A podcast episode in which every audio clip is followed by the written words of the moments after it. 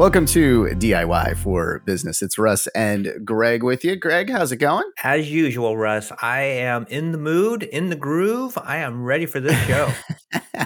well, I noticed you named one of our shows in the groove, so that that's that was really cool to me. I, I like that. That one. was top of mind. Madonna. Hopefully, Yeah, uh, everybody Madonna enjoyed that show. If you haven't listened to it yet, go back, listen to Into the Groove.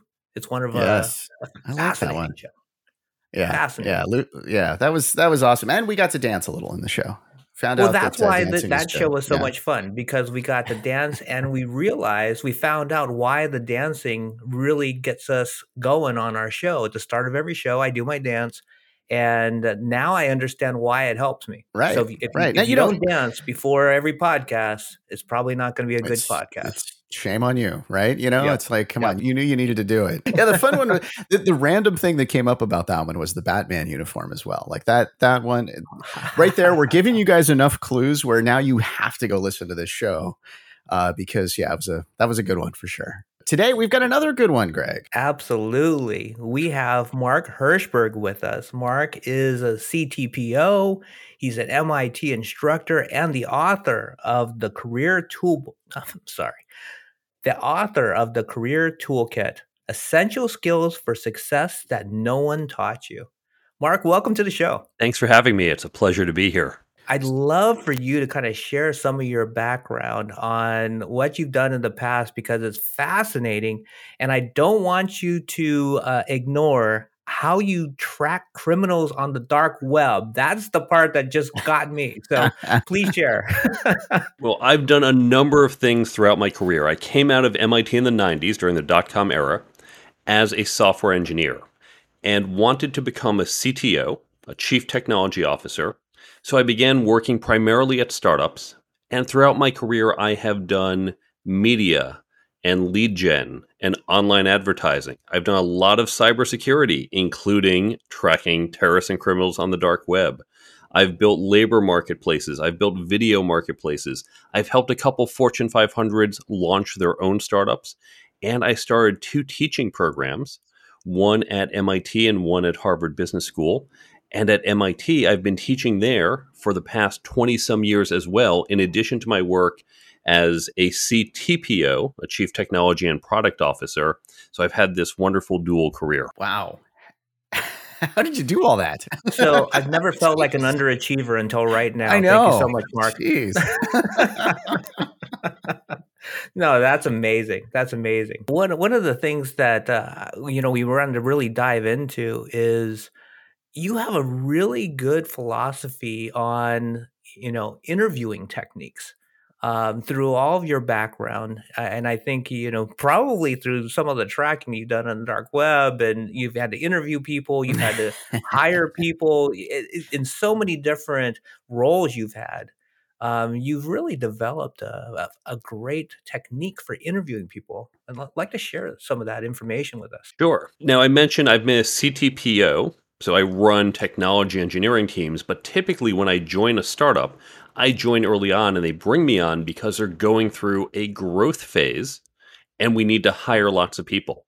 I have hired hundreds of people. I have interviewed, I'm sure, well north of a thousand. I don't know if it's hit 2,000 yet or not. I've Mhm. definitely seen probably 5,000 plus resumes. So I've been through this process a lot and also occasionally as a candidate. And something that I realized over the years, in addition to all the skills that we've talked about in the book, and those skills in the book come from surveys we've done of companies where they say these are the skills we want to see. They've hinted at interviewing skills, but they usually talk about from the candidate side. But in fact, we rarely, if ever, talk about from the hiring manager side. And the way I think of it, imagine if you said to your 16 year old kid, okay, you're 16 now, you're ready to drive, so here are the keys to the car. You've been in a car before. You've seen this done. You know what gas pedal does in turning. So you get the idea. Here you go. Here are the keys. Best of luck to you. Try not to hit anyone. Now, we would never do that No, with our children. And yet, what do we do when we bring someone onto the company? Hey, you've been in an interview before, right? Okay, yeah, you know how this works. So here's a resume. Go sit in the room. Try not to kill anyone. And we just turn people loose with no training right after we say, well, people are our most important asset. If it's so important, why aren't we putting any emphasis into how to properly select them? And so that has been a huge miss. And if you go to your companies, even if you go to the executive teams and say, who here has had any formal training, you're going to get blank stares. So we need to be better at teaching people how to be intentional in our interviews and better in our selection process. You know, sometimes I wonder, and and and especially now with what you just said, I wonder how many bad like interviews I did where you know I was trying to interview somebody and I was just bad, but I put that and projected that on them and didn't hire them because I I just wasn't trained. I didn't know what I was doing. One of the best offers I got, or the offer itself wasn't the best, but it was the easiest interview. I sat down and the person started talking. I maybe said 300 words the entire interview. I just sat there and this guy just talked and talked and talked. He loved that interview. We talked about all his favorite subjects the company and the job and what he thinks of it. Great interview. And so he wanted to hire me because what a great impression I made. I didn't tell him a damn thing, and he wasn't aware of the fact that I didn't contribute to the conversation. That was a horrible interview on his part. Yeah. I wonder if he appreciated the fact that you listened well. That that's a good point, and that is an important skill, but that shouldn't be the only skill you're measured on. You said hello and yes, I'll take the job. That was that was literally your your entire script for the uh, interview. That, that's really all you need. The rest is just filler. It's it, it's interesting because I'm thinking back of of you know the hundreds of interviews that that I've conducted over the years, and I tend to go with a style of trying to build a little rapport so that they open up a little bit more, like they feel a little more comfortable. So I really get to understand their true personality, and it's not you know a rigid uh, a rigid interview. And I wonder if, and I've heard I've heard theories that that's not the way to go I've heard theories don't make them feel comfortable. So you get a sense for if they're, you know, how do they handle uncomfortable situations? Because, especially, let's say in a sales position, you're going to be dealing with uncomfortable situations, you're going to be dealing with objections. And I'm just curious how you guys feel about that. It depends on the nature of your organization because the interview process should be selecting the person for what they're doing. I'm going to draw an analogy here. We often look at the person who wins the presidency in the US is the person who runs the bear campaign. But running a campaign is very different than running a country. And it's unfortunate that our process for one is this other, which isn't necessarily the best proxy or metric. Now, at one of my companies, I used to do something that the founders thought was a little rude. I remember we were trying to hire a VP of finance, and one of the things I did is I said, I'm going to hit you up with a bunch of questions. I would just go boom, boom, boom, rapid fire questions. And the founders thought, oh, you're, you're giving them a bad impression. That's not how you should interview. And it's true, I'd rather not interview that way. However, what the founders didn't appreciate, their style of management, normally you have an executive team or a leadership team gets together once a week for your weekly updates. They put 20 of us in a room for a one hour meeting for weekly updates. What did that mean? That meant you got at best three minutes and often far less to give your update, to convey your message. You had to be in this rapid fire situation. And that's one of the things I needed to see is could they, when they're engaged in this type of leadership meeting or when they talk to the founders who are always, you caught them for two minutes and then they had to move on, could they engage in that type of behavior? And that's why I interviewed that way. It wasn't necessarily pleasant it wasn't something that even the candidates enjoyed. But you know what? If they don't enjoy it, this was probably not the company for them because that's unfortunately the style of work that was set by these founders. I, I am thinking for for me, uh, I I I kind of like to pull them away from the uncomfortable situation a little bit. For for me, like I I, I like to throw them off a little bit with questions that are you know what did you have for breakfast or you know something along those lines or you know oh hey do you have any animals you know like just something random that is going to completely throw them off because what i want to see is what they're like when they're not rehearsed because everybody knows the oh you know um, uh, why should I hire you? Uh, where are you going to see yourself? Or, you know, where do you see yourself in five years? Like they know those questions and they've rehearsed them over and over. I want to see what they are on their feet. You know, so I I like to go a little bit different, and I sometimes do that interspersed with just regular questions. So it's like regular question, crazy question, regular question, crazy question. I'm calling them crazy questions, but it's like, you know, non-typical questions, we'll uh-huh. say. And it's because also, you know, the the jobs that I've hired for have been sort of like, well, you got to focus on this, then you got to turn to this, then you got to do this. so you're moving all over the place. So it's also sort of a, a representation of what the job's going to be. And that way I can see how they're going to perform later in, in a way. But I, I, I've always felt like it's really hard it's really hard to to do an interview and figure out like is this the right person well one so of the that's that, a great oh, point yeah sorry sorry mark one of the things i noticed that that you know in witnessing russ interview people is a lot of times he's looking for somebody that especially when it's a role that's going to report to him he's looking for somebody that's going to be able to have that chemistry with his personality so there's mm-hmm. a lot of like you know uncomfortable and then laughter and then you know question and like he kind of rolls through the different types of situations that might occur and he's he's investigating uh, and exploring whether okay could i work with this person in this role? Totally. Yeah. Yeah. So this is what you want to do and it's important to be intentional about it.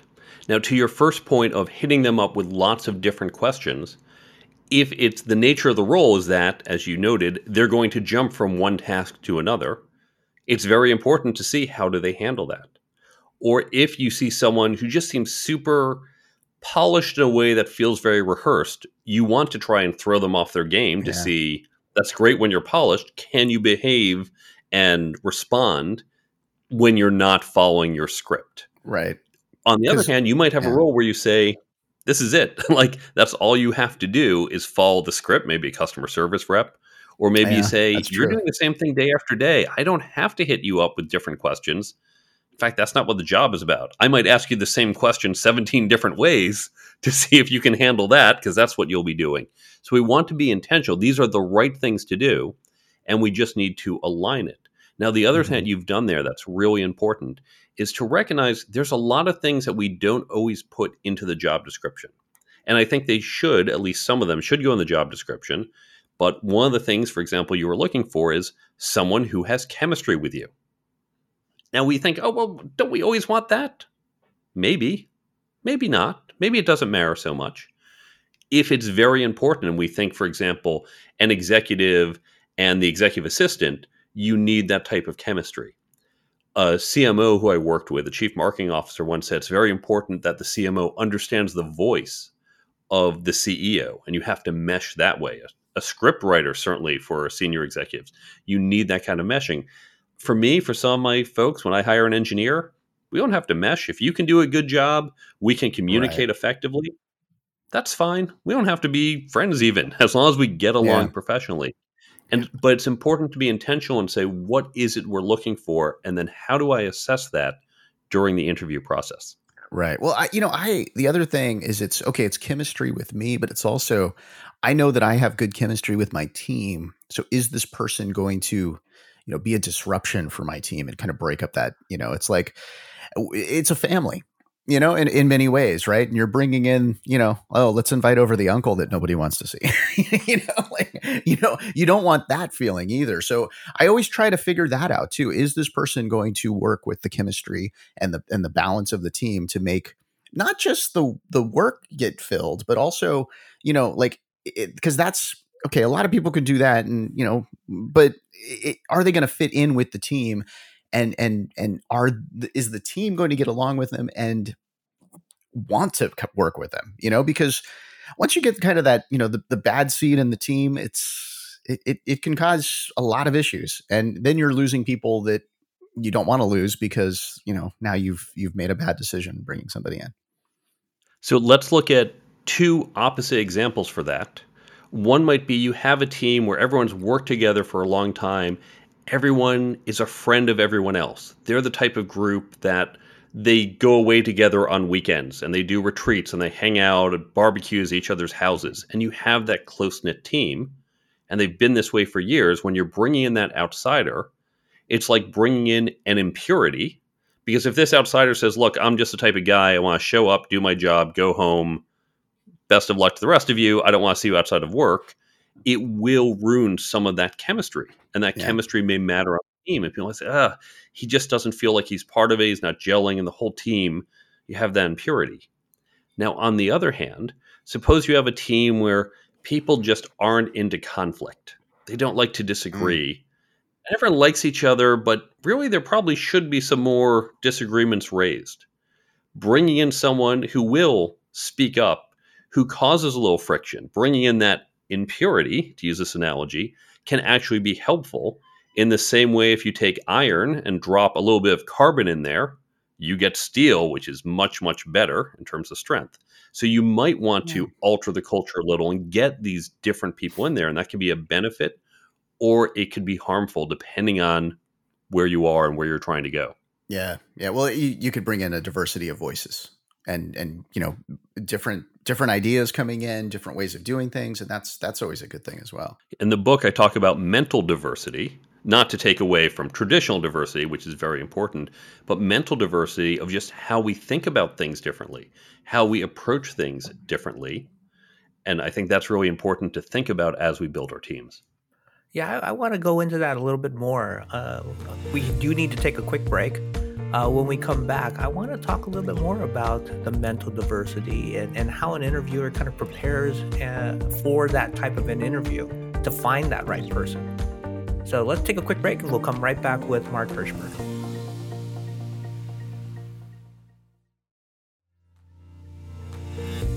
And we're back with that DIY for Business with Russ and Greg. We're interviewing Mark Herschberg, the author of the Career Toolkit. And before the break, we were talking a little bit about kind of mental diversity and how you look for that with uh, different candidates. And, and what I want to actually get into is also how do you prepare for that interview? How do you how do you prepare to get that out and identify whether this person is going to be able to bring that mental diversity to your team? It begins by understanding what do you mean by this mental diversity? What do you have and what are you, are you looking for? And I'm going to give a somewhat contrived example, a little extreme, but it will illustrate it. I'm not saying this is exactly how we should always think of it let's imagine a team of very creative people. And they're wonderful at those right brain creative ideas and new ideas and really innovative. And wow, I never would have thought of something like that. But often those people, often not always, but we're going to kind of use a stereotype for illustrative purposes, they're not known to be the most organized, the most detail oriented. And so you have this team that's really creative, but they're always missing deadlines. They're always coming up with something brilliant, but wait, that might not be totally practical when we think about how we have to actually do that down the road. And so you have this hyper creative team, but they're held back by the fact that they don't necessarily work well with the rest of the organization because of these little process issues. That team might say, you know, we're better off bringing someone who might not be quite as creative as the rest of the team, but this person is better at keeping us a little more organized, keeping us on task, thinking through the details. They're still a creative person. I don't mean, well, they're the one project manager on the team. They might be a creative person as well, but their thinking's a little more process oriented. And so you want to bring that into the team. Now, if that's the case, you then say, okay, during this interview, we want to look over your portfolio. We want to see what you've done, but let's also talk about how you did, how you think through, how do you stay on schedule, how do you take into account the needs of the rest of the organization? So you want to be intentional in what you're looking for. And I'd go even further for that. For a lot of my interviews, I'm looking not just at what they're saying, but how they are saying it. And if I'm looking for that process oriented person, I want to see some logic and organization in their answers and not just some rambly story where they kind of talk about this and then they go to that and well, we did this and oh, we wound up over here but a we started with this. Here's what we faced. Here's what happened, and this is why. So, getting into uh, Greg's other point there, prepping for an interview can be difficult. Not, not. I'm not talking about on the the interviewers. Like, on, on I'm sorry, I'm talking about on the interviewer side. Like, just getting ready. Like, just looking at the resume. What what should we be doing? What should we be prepping when we're looking at that resume? how do we get ready to interview a candidate? It begins by creating your rubric by which you will evaluate candidates. Now, some of this we've done in the job description. They should have X years of experience with this, knowledge of why. Say, okay, well, how do I measure years of experience? I can ask, how many years have you done this at which jobs? You say you understand why? Let me ask you about why. Okay, that's going to be straightforward. Those are the easy things to measure. But when we think about other things, are they the type of person who will hang out with the team after work? Are they a process oriented person? We then need to say, how will I determine if the person has that attribute? And you need to come up with questions or challenges or problems or things to ask about on the resume or work history to elicit their capability in that area and then see if it matches up to what you're looking for. When you're reviewing resumes, what stands out to you? Is it their work experience? Is it the roles they've had? Is it the awards they received? Eh, what what stands out to you? Great question. And for those who don't know, in case you've never been on this side, most resumes are reviewed for somewhere around 8 to 10 seconds. This is data from many different surveys. I can't remember if it was Indeed or LinkedIn, but major companies have done surveys year over year. And They found most resumes are initially looked for a handful of seconds. Now, there's a big caveat to this. If it's a role where they're getting one resume every two weeks, they're going to pay a little more attention to. If you're trying to hire a software engineer right now, you're desperately trying to do that. You say, "Oh my God, thank God, there's a resume." Okay, I'm going to look at this. I'm going to worship the resume. Maybe do a little sacrifice to it and hope the candidate comes in. However, if you're hiring, for example, a junior marketing person, I've hired VPs of marketing where I will get 80 resumes in a week. And that's in addition to everything else I'm doing as I'm trying to hire this person. So, okay, I don't have a lot of time to look at the resumes. I'll quickly glance through them. I put them into a yes pile, no pile, and a maybe pile in case the yeses don't work out. Generally, what I'm looking for is have they done the major things of this job before? That might mean running a team of this size, taking on a project of the size that we have, achieving similar objectives to what we want to achieve over the next 12 to 24 months. So I'm looking for just that first order fit that they've either done it before or I see the components to suggest that they can. Okay. the junior marketing position, you're getting in a ton of resumes. They have those automated systems to look through uh, resumes. Do you suggest those? I really dislike the automated systems. I get why you need them, and it's because I remember my dad used to apply to jobs by typing up his resume and then mm-hmm. photocopying it and putting in the envelope and sending it off with a cover letter. And now, in the time it took him to write two lines on his resume, you can click submit and fire off five job applications. Right. We know you can you can just automate this, and so HR is getting hit with an onslaught of resumes, and so I get why they have to automate some of this. But the downside to the ATS comes from the fact that it does keyword matching. We all know how poor that is for selection, especially as you get to more senior positions. Now, unfortunately, a lot of HR, I've seen this at small companies, I've seen this at large companies, they don't know what they're hiring for. If they're hiring an accountant, they say, okay, well, I know it should say accounting somewhere on the resume, but they couldn't tell you the difference between a forensic accountant versus some other type of auditor versus someone who worked in the treasury function. Let's go, well, mm-hmm. accountant and hits one or two other keywords. So I'm going to pass this resume on through. That's what the human people do. And unfortunately, that's what the automated system does as well.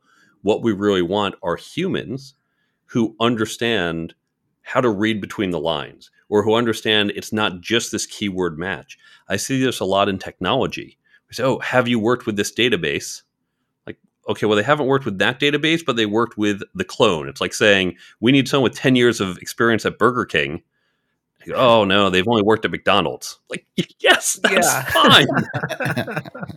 but if you yeah. don't know the field or if you're an automated system, you don't understand that.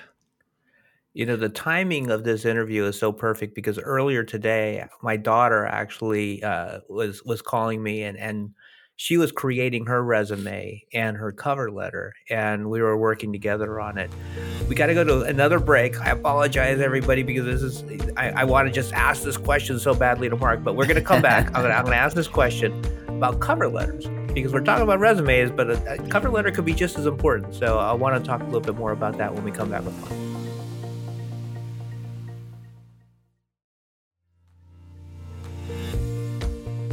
Thanks for listening and subscribing to DIY for Business, a part of the Best Business Network on Electrocast Media. If you haven't been to our website yet for the Best Business Network, it, it's awesome. Uh, and I'm not saying that because I put a lot of work into it. I'm saying that because there's fantastic shows on there. Uh, you got to go check out the the newest shows on there. I'm not going to say what they are because we're recording this in advance, and then I'll miss somebody, and that would be wrong. But you can find out what they are by just heading over to thebestbusinessnetwork.com. Please do go check that out. Now, I, I'm sorry, Greg. I totally interrupted you though. I don't want to. I want to toss it back to you here because you were on a roll. You were talking about your daughter and filling out like a resume, writing a cover letter.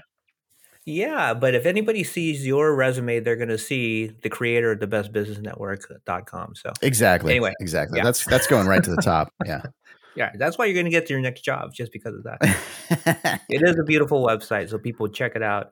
Yeah. So anyway, earlier today, I was wor- working with my daughter, and she was creating her resume, and she was working really hard on her resume, and I was going, you know, let's take a little bit of time and work on your cover letter because I think the cover letters when I'm reviewing uh, applicants for positions, sometimes the cover letter is really what catches my eye and grabs my attention because I it, it, it allows me to have a little more texture to the person than just kind of the facts about the person. Usually, uh, how I look at as a resume is more about the facts, and the, and the cover letter is a little more about the texture and the color of the person. So, how do you feel about that? I'm just curious on both of you. Do you, do you even look at the cover letters? Because as you were saying, Mark, sometimes resumes are eight seconds in and out, right? How much time do you spend on the actual cover letters? Usually zero. And now this will vary person to person.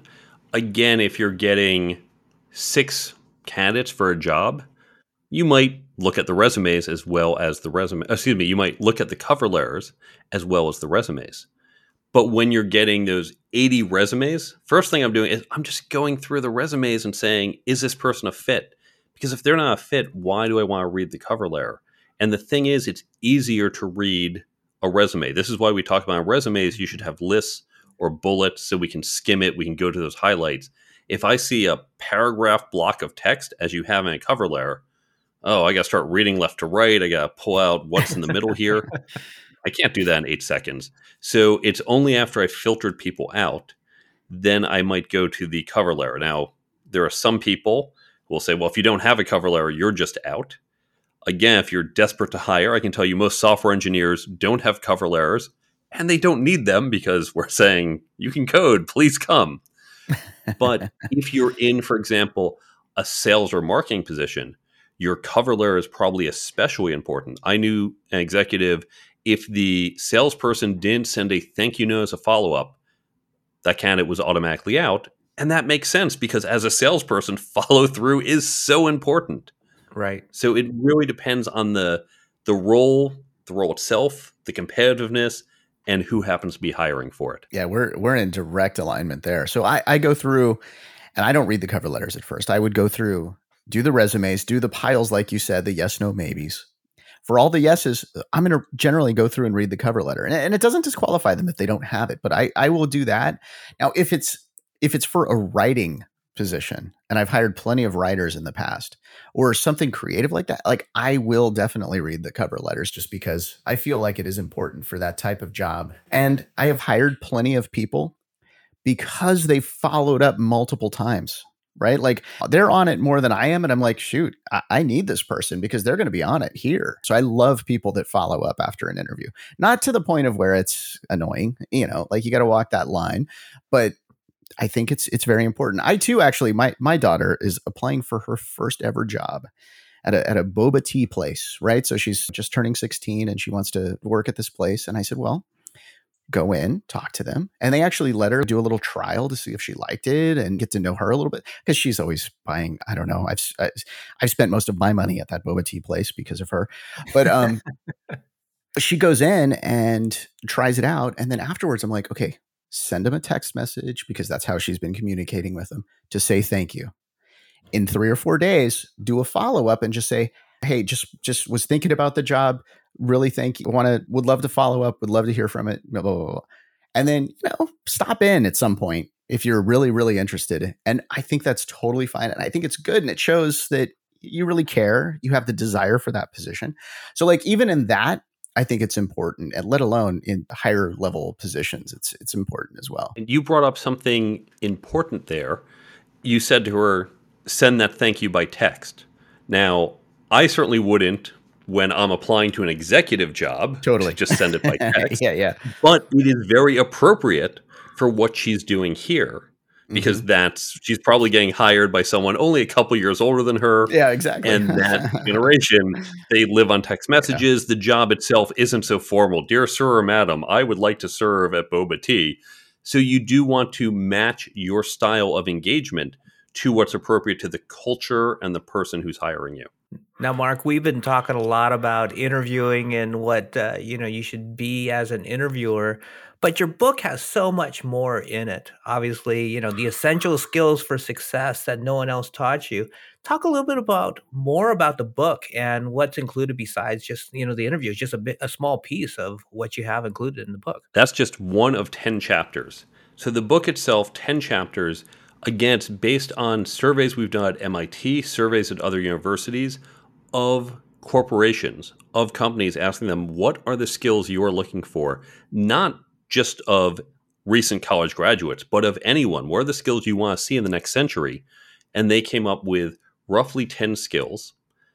And so they're broken down into three sections as follows Section one careers, how to create and execute a career plan.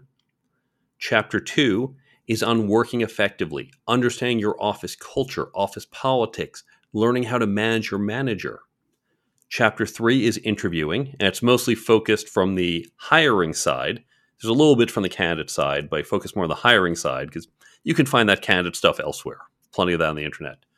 The second section, leadership and management, there is a chapter on leadership, and then two chapters on management, one on the people side of it, one focuses on the process aspect of management.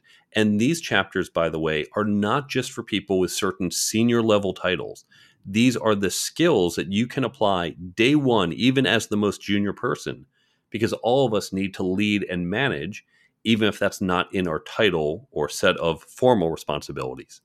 The third section, interpersonal dynamics, that has four chapters communication, networking, negotiation, and ethics. What is what is this ethics thing? Oh no, I'm kidding. Um, Unfortunately, that's how many companies, although they put it on the list, it does seem to be on the bottom for many of them. so, um, tell us a little about your website. Yeah, the website's not just your standard author website. By the way, here's my book. Go buy it. Yes, you can do that. Please do. But you can also follow me on social media and get in touch with me or see more content I put out in the blog, for example, because it's not just the book, there's more content. There is the free app available from the Android and iPhone store, linked from the website. Because when you read a book like mine, too often you read it, you say, okay, this is great, and then you forget two weeks later. My job is to make sure you remember it and you change and act and improve and find more success. So I want you to retain it, and the free app helps you do that. It's like a daily affirmation, but with content from the book. It pops up something you've read to help keep it top of mind. You don't even have to open the app, it does so with this passive push to your phone. And then there's the entire resources page. Now, there I link to other free online resources if you want to go deeper on some topics. I have a number of free downloads. The first is how to create these peer learning groups at your organization. If you want to learn these skills, great. Even better, if you can get your whole organization to learn these skills, make everyone more effective. And that first download helps you do it. There's questions to help you plan your career, questions to ask during interviews. So lots of great resources. And they link to other books I recommend if you want to go further on topics or ones that I reference in mine. All of this is on my website, thecareertoolkitbook.com.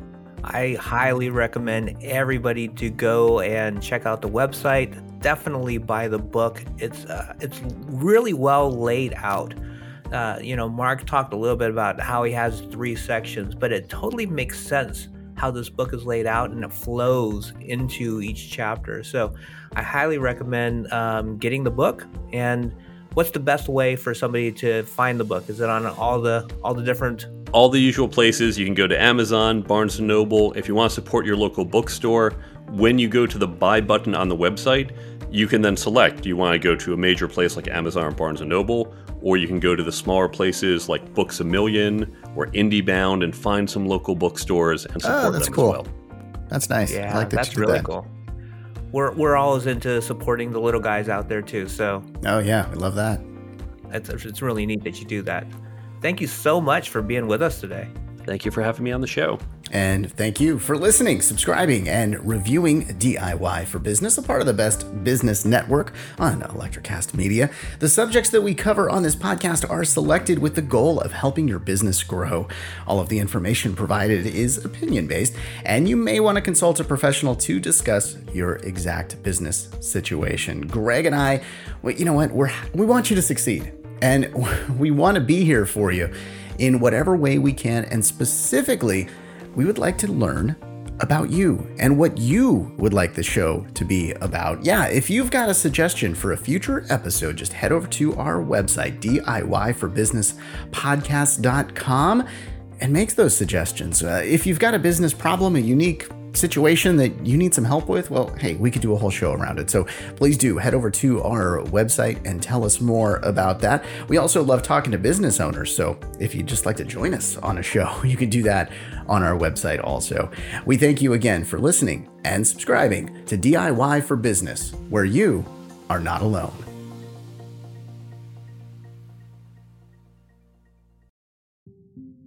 Hi, this is Megan Kane, And this is Jason Zook. and we're the hosts of Psychic Visions Podcast. Have you ever experienced deja vu or wonder what life after death is like?